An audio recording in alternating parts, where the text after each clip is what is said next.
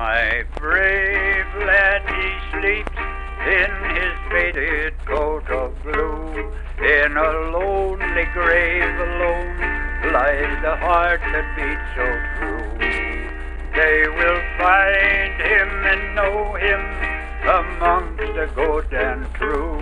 When a robe of white is given for that faded coat of blue, no more the bugle. Welcome to War of the Rebellion, Stories of the Civil War.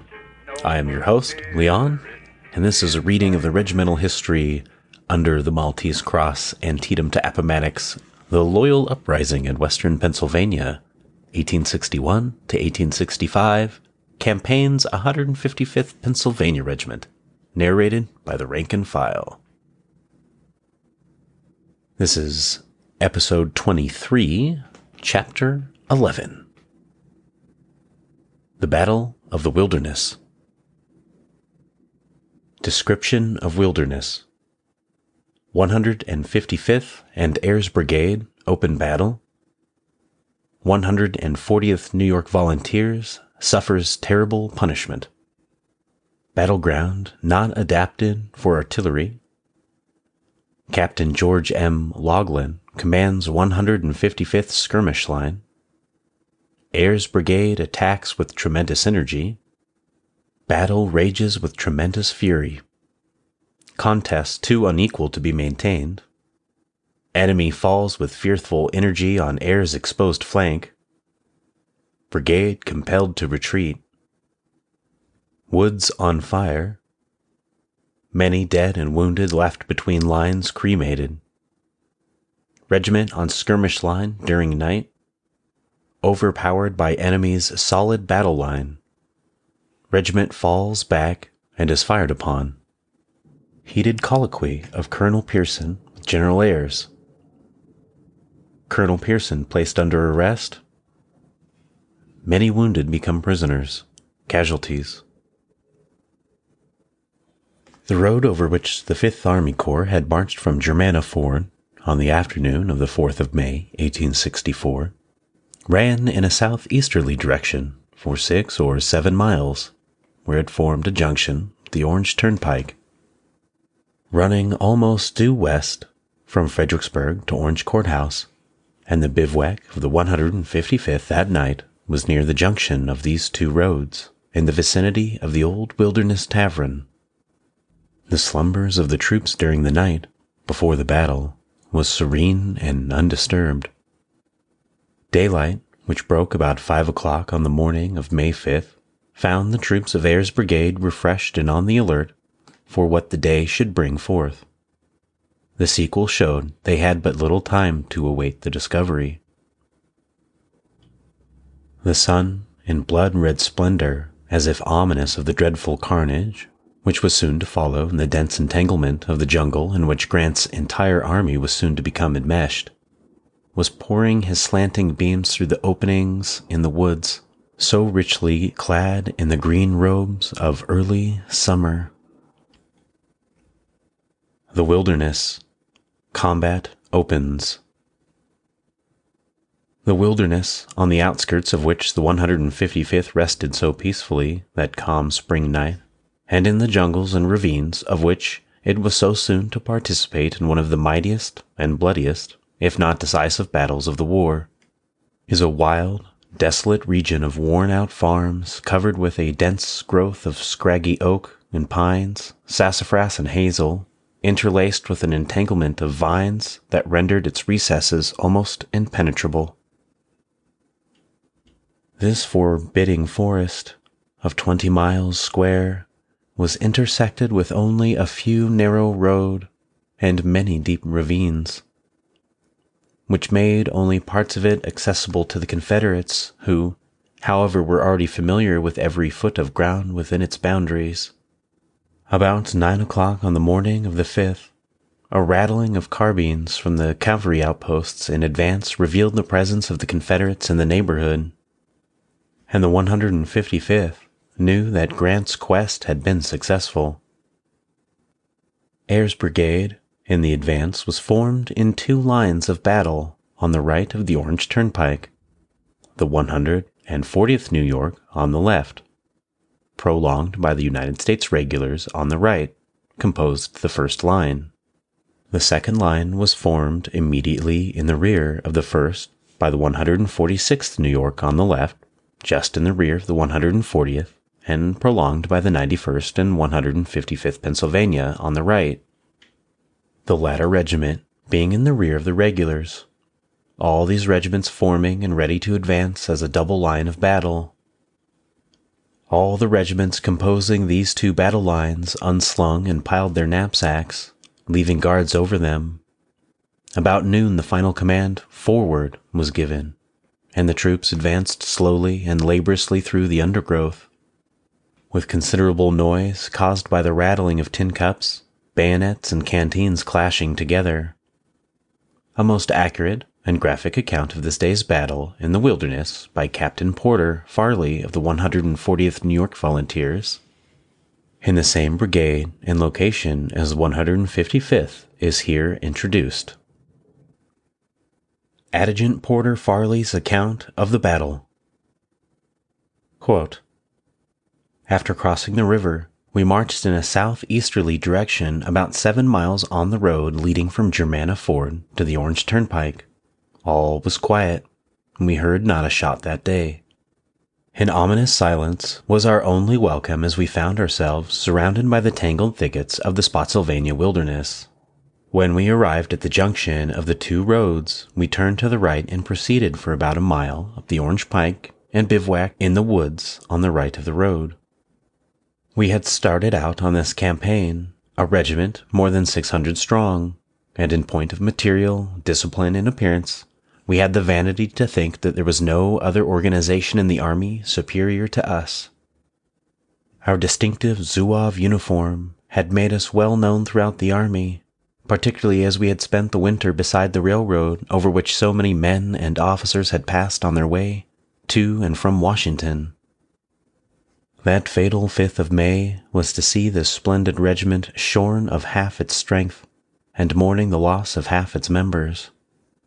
About 9 o'clock on the 5th of May, we became aware of the enemy were in front, up the Orange Turnpike. This road, for some miles to the westward, was perfectly straight, so that we could clearly see groups of men crossing it some 2 miles distant from us. No large bodies of troops could be seen moving upon it, which, however, was no proof against their presence in the woods on either side, and some 1 or 2 pieces of artillery were planted on the road and began firing in our direction, but at very long range and doing no damage. A section of one of our batteries was sent a short way up the road and there took position and replied to them. Lieutenant Colonel E. A. Otis of our regiment was out in the woods in command of the picket line of our division. The rebel skirmishers soon reached them, and a rattling fire began. Meanwhile, we had piled our knapsacks and had left them in charge of a guard of 2 men. The regiment formed a new line a few rods in front of our bivouac, and there waited for more than an hour, expecting any moment to advance, the skirmish line firing in our front continuing all this time. After advancing about half a mile, we reached our picket line, now acting as skirmishers, and engaged with those of the enemy. We marched right through and left them behind. The rebel skirmishers fell back as we went on. In about 5 minutes we reached an opening in the woods some acres in extent, and forming a sort of valley or hollow 200 or 300 yards in width directly across our line of march. The rebels were posted on the crest of the hill opposite us, just in the edge of the woods which skirted the hollow.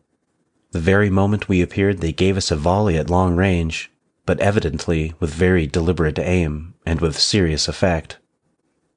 The mare which Colonel Ryan rode was grazed by a bullet on the fetlock, and she kicked and plunged so that he had to dismount and leave her to be led to the rear. Lieutenant John Hume, who had lately been promoted from regimental commissary sergeant, and who here went under fire for the first time, was struck in the knee, and lost his leg in consequence. Quite a number of enlisted men were also wounded, among them a man named William Hurl, of my company. His gun and accoutrements were immediately appropriated by our regimental butcher, Gaspar Trom, who had no arms of his own, but who, in obedience to orders, followed the lineup closely and now took his place in the ranks. The moment we received this volley, Colonel Ryan ordered us to lie down and fix bayonets. In a minute or two, one of General Ayres' staff, either Captain Winthrop or Lieutenant Swan, rode along to see if we were ready to advance. In a few seconds, the order was passed along the command, and the regiment started at full speed with a shout which drowned all other sounds. Captain Granson's was the color company, and mine was next to it on the left, and we were just in the middle of the line. Colonel Ryan was with us, he and I running so near together that we exchanged words as we went across the field. Of course, the moment we sprung to our feet, the enemy opened fire upon us, and many of our men fell before we reached the skirt of the woods where the rebels were posted. Unhindered by the fire that thinned its ranks, the regiment never slackened its speed till it reached the woods, where it expected to close on the enemy with the bayonet. But they fell back just as we were about to reach them, retiring slowly into the undergrowth. The moment we reached the woods, our speed was checked, and then for the first time we opened fire, but still kept advancing slowly. Ryan passed rapidly along the whole line, waving his hat, for he had no sword with him, having left it sticking in the girth of his saddle. He was full of energy, and though we were in a forest, he showed himself at every point of our thin line during these few desperate minutes, as we drove the enemy before us. It soon became evident that our position was a very perilous one, for, while we had charged across an open valley, the regulars on our right, starting at the same time that we did, had been obliged to force their way through the bushes, and were consequently far behind us. Our right flank was thus exposed to a raking fire. The regiment melted away like snow. Men disappeared as if the earth had swallowed them up. Every officer about me was shot down. No other officers were now to be seen, and only a few men scattered here and there among the bushes. It seemed as if the regiment had been annihilated. In charging across the clearing, we had moved in a direction somewhat oblique to the road, so that our center companies were upon it when they reached the woods. Several times during the fight, I crossed from one side of it to the other. Some 2 or 3 minutes later, the 146th New York, led by Colonel Jenkins, came up to the support of our right wing, though really by that time, they had to take the brunt of the fight, for our organization was virtually destroyed.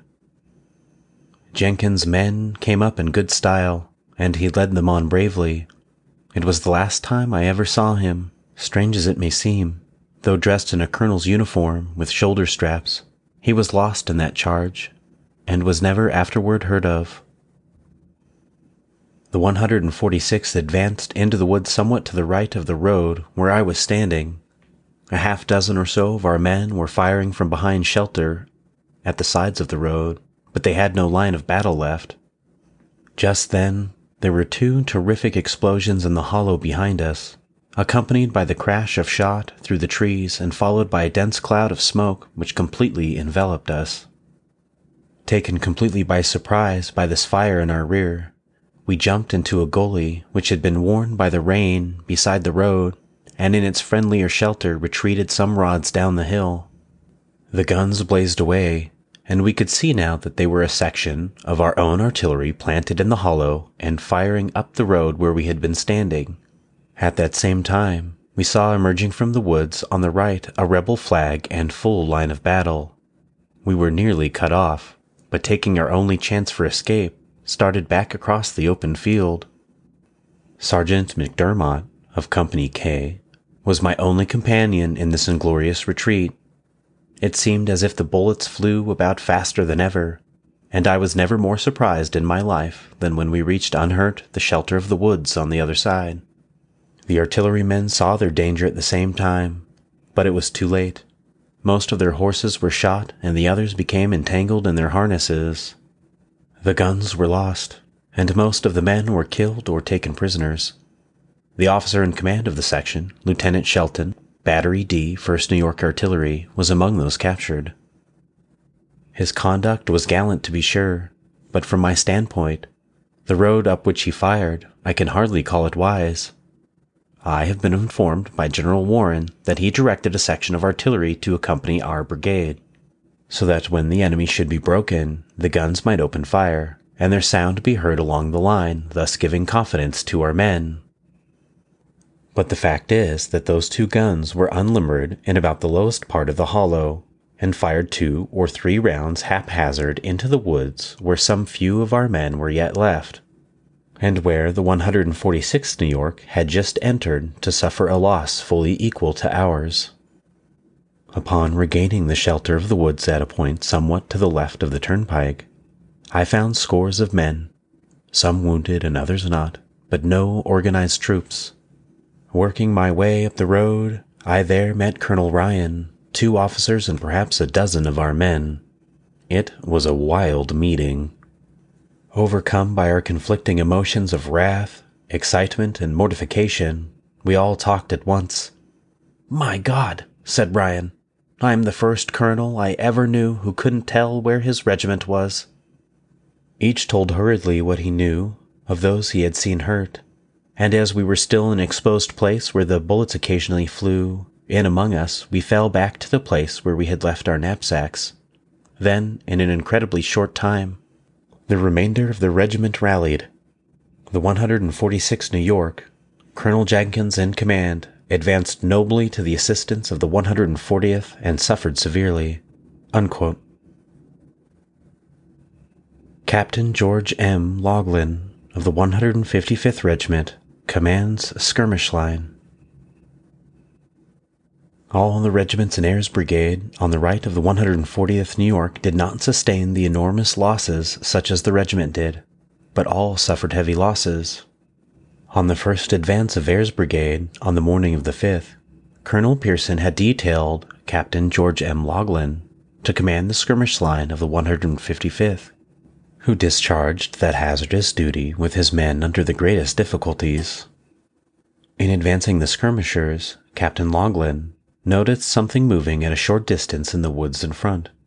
In order to find out whether it was the enemy lurking there, he ordered his men to fire in the direction of the supposed sounds and movements, although from the underbrush nothing certain was visible.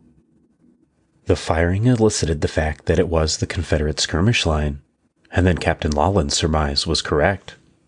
This, no doubt, was the opening of the ball, as it is termed, in the great Battle of the Wilderness. The firing of the enemy at once became so severe that Captain Laughlin ordered his men to lie down and continue firing as rapidly as possible. While directing the fire of his men, he noticed the gun drop from the nerveless hands of the nearest man on his right as the enemy's bullet pierced his flesh. An instant later, the reclining soldier on the left of the officer was shot in the neck, inflicting a mortal wound. While still engaged in bravely facing the enemy in this perilous position, Captain Laughlin and his skirmishers were reinforced by the approach of the battle line of the 155th and Ayres' Brigade. On first coming in contact with the enemy, Ayres' Brigade advanced to the attack with tremendous energy, driving them back with complete success, and if the brigade had been properly supported, it is quite probable that the Confederate troops would have been involved in hopeless disaster. As it was, however, a whole Confederate division was rushed to the rescue of their shattered column, and in what seemed the moment of victory, Ayres' Brigade was brought to a sudden standstill, and the battle raged with tremendous fury. The contest, however, soon became too unequal to be long maintained by the Union troops. It had been intended that the line of Ayres' Brigade should be prolonged and sustained by a division of the 6th Corps, but the denseness of the woods and the absence of roads prevented the troops from making connection. On the exposed flank of Ayres' Brigade, therefore, the enemy fell with fearful energy, and being thus overpowered, the brigade was compelled to fall back. The dense barrier of brushwood, through which the 155th had to make their way, in the advance was difficult work, even without the effort to preserve alignment. Consequently, the line was very irregular and broken by the time it reached the thin line of regulars who preceded the right of Ayres' Brigade as skirmishers. In a few minutes the enemy, in overpowering number, was encountered advancing swiftly to meet the advancing regiments of Ayres' Brigade, their front lines forced forward by those in the rear. Instantly the fire became general, and the sulphurous smoke settled down over the combatants in the thicket as if it would shield the victims of the terrible shouting, screaming war demon, against which the furious fire from the 155th and other regiments seemed to have no visible effect, as if to hide from view the victims of man's wrath. Everywhere a gentle, steady rain of twigs and leaves was falling to the earth, pruned by the same hail that penetrated the flesh and splintered the bones of the devoted men of the few regiments that vainly fought to destroy or at least check this terrific onslaught. The colors round which the men of the regiment had so often rallied remained tightly furled around the staff. No room was there amid the thorns and briars of that enslaving jungle to unfurl the flag. Closer and yet closer came the hostile hosts. Faster and more furious fought the Union troops. Yelling like devils, the enemy fell upon the Union line. A Confederate captain falls dead, shot by a soldier of the 155th. 3 or 4 Confederates throw the body of their officer in a blanket and bear him off, while their strong lines, yelling and cursing, burst upon and intermingle with the men of the 155th. "Throw down your guns! Drop your colors! Surrender!" shouted the enemy. Sergeant Lawson of Company H, of the 155th, having no time to go around, jumped into a thicket of brambles, tearing his way through, badly lacerating his body, and leaving portions of his tattered garments impaled upon the thorns. Color Sergeant Marlin, with a firmer grasp of the colors, turned, and amid a shower of bullets tore his way through the bushes towards the rear. The remainder of the regiment quickly abandoned the unequal conquest, and retreated. Had the enemy not become as badly disorganized as the men of the 155th, few of the wounded would have escaped. Indeed, quite a number of the regiment, as it was, were both wounded and captured. The battle, in the somber recesses of the Wilderness on the 5th of May, was a pandemonium of horrid sounds and a panorama of awful scenes. Suddenly a sullen roar smote the ear, gradually dying out until the sounds resembled that made by a boy running with a stick pressed against a paling fence, again swelling up into a continuous roar. It could not be said with truth that Ayres' brigade was whipped by the Confederates, but it was simply overpowered by vastly superior numbers. The brigade was soon reformed in the rear, and was again ready and eager for action. Both officers and men of the 155th and other regiments of Ayres' brigade, chagrined and humiliated, declared that they had not been whipped, but simply overwhelmed by the enemy. Incidents of the battle. The clearing or open space referred to in the narrative of Captain Porter Farley, over which Ayres' brigade drove the enemy, was the homestead of a Confederate named Major Lacey, whose house was surrounded by a lawn and green meadows. In this opening of the Battle of the Wilderness, there was no desultory firing to mark the beginning of the fray, but the fire opened instantly on both sides as soon as the opposing forces came into contact, and became deadly amid the bushes. So fierce was the contest that both lines of Ayres' brigade became confused and fell back, the underbrush between the lines being cut off as if it had been mown. The regulars, the 91st Pennsylvania and the 155th Pennsylvania, were thrown into confusion and were unable to tell where they were firing into friend or foe, and finally, they fell back through the underbrush. The 2 pieces of Union artillery, mentioned by Captain Farley, got halfway across the clearing when all their horses were shot and the guns were abandoned between the lines.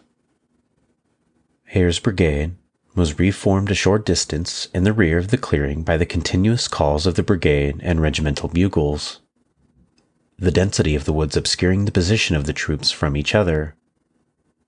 Colonel Pearson, having been assisted to mount an unsaddled horse, straightened himself up and in a loud voice called, quote, "Attention! I want you to understand that this regiment is not whipped yet," unquote, which was received by the regiment with a good-humored laugh and cries of, "Certainly not." The musketry fire at close range, continuous and deadly, was kept up all afternoon and evening, with constant picket firing by both sides, particularly were covering the two pieces of artillery left between the lines.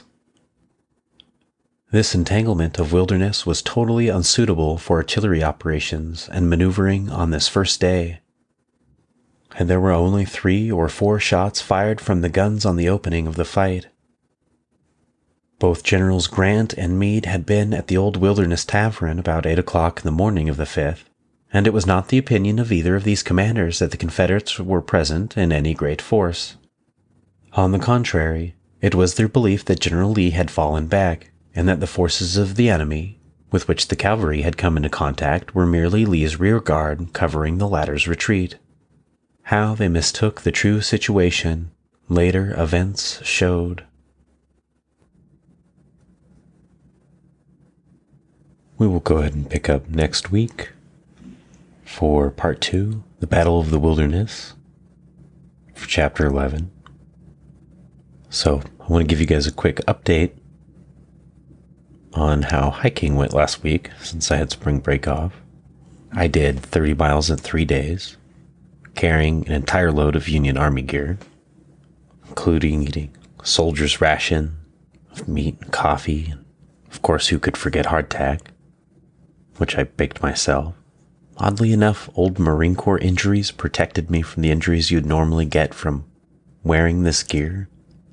I heard a lot about what happened to, I should say I read, I didn't hear, I read about a lot of different injuries that soldiers got when they put a lot of this gear on for the first time, and a lot of the calluses that my body sustained from being in the Marine Corps infantry protected me from the gear that I was wearing. I'm not sure if that's a good thing or not, but I had relatively little issue wearing this stuff for 30 miles.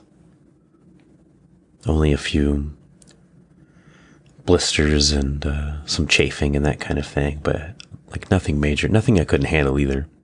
And of course, while 30 miles over 3 days is nice, they would cover 30 miles in 1 day during their marches, so let's just put that in perspective, shall we?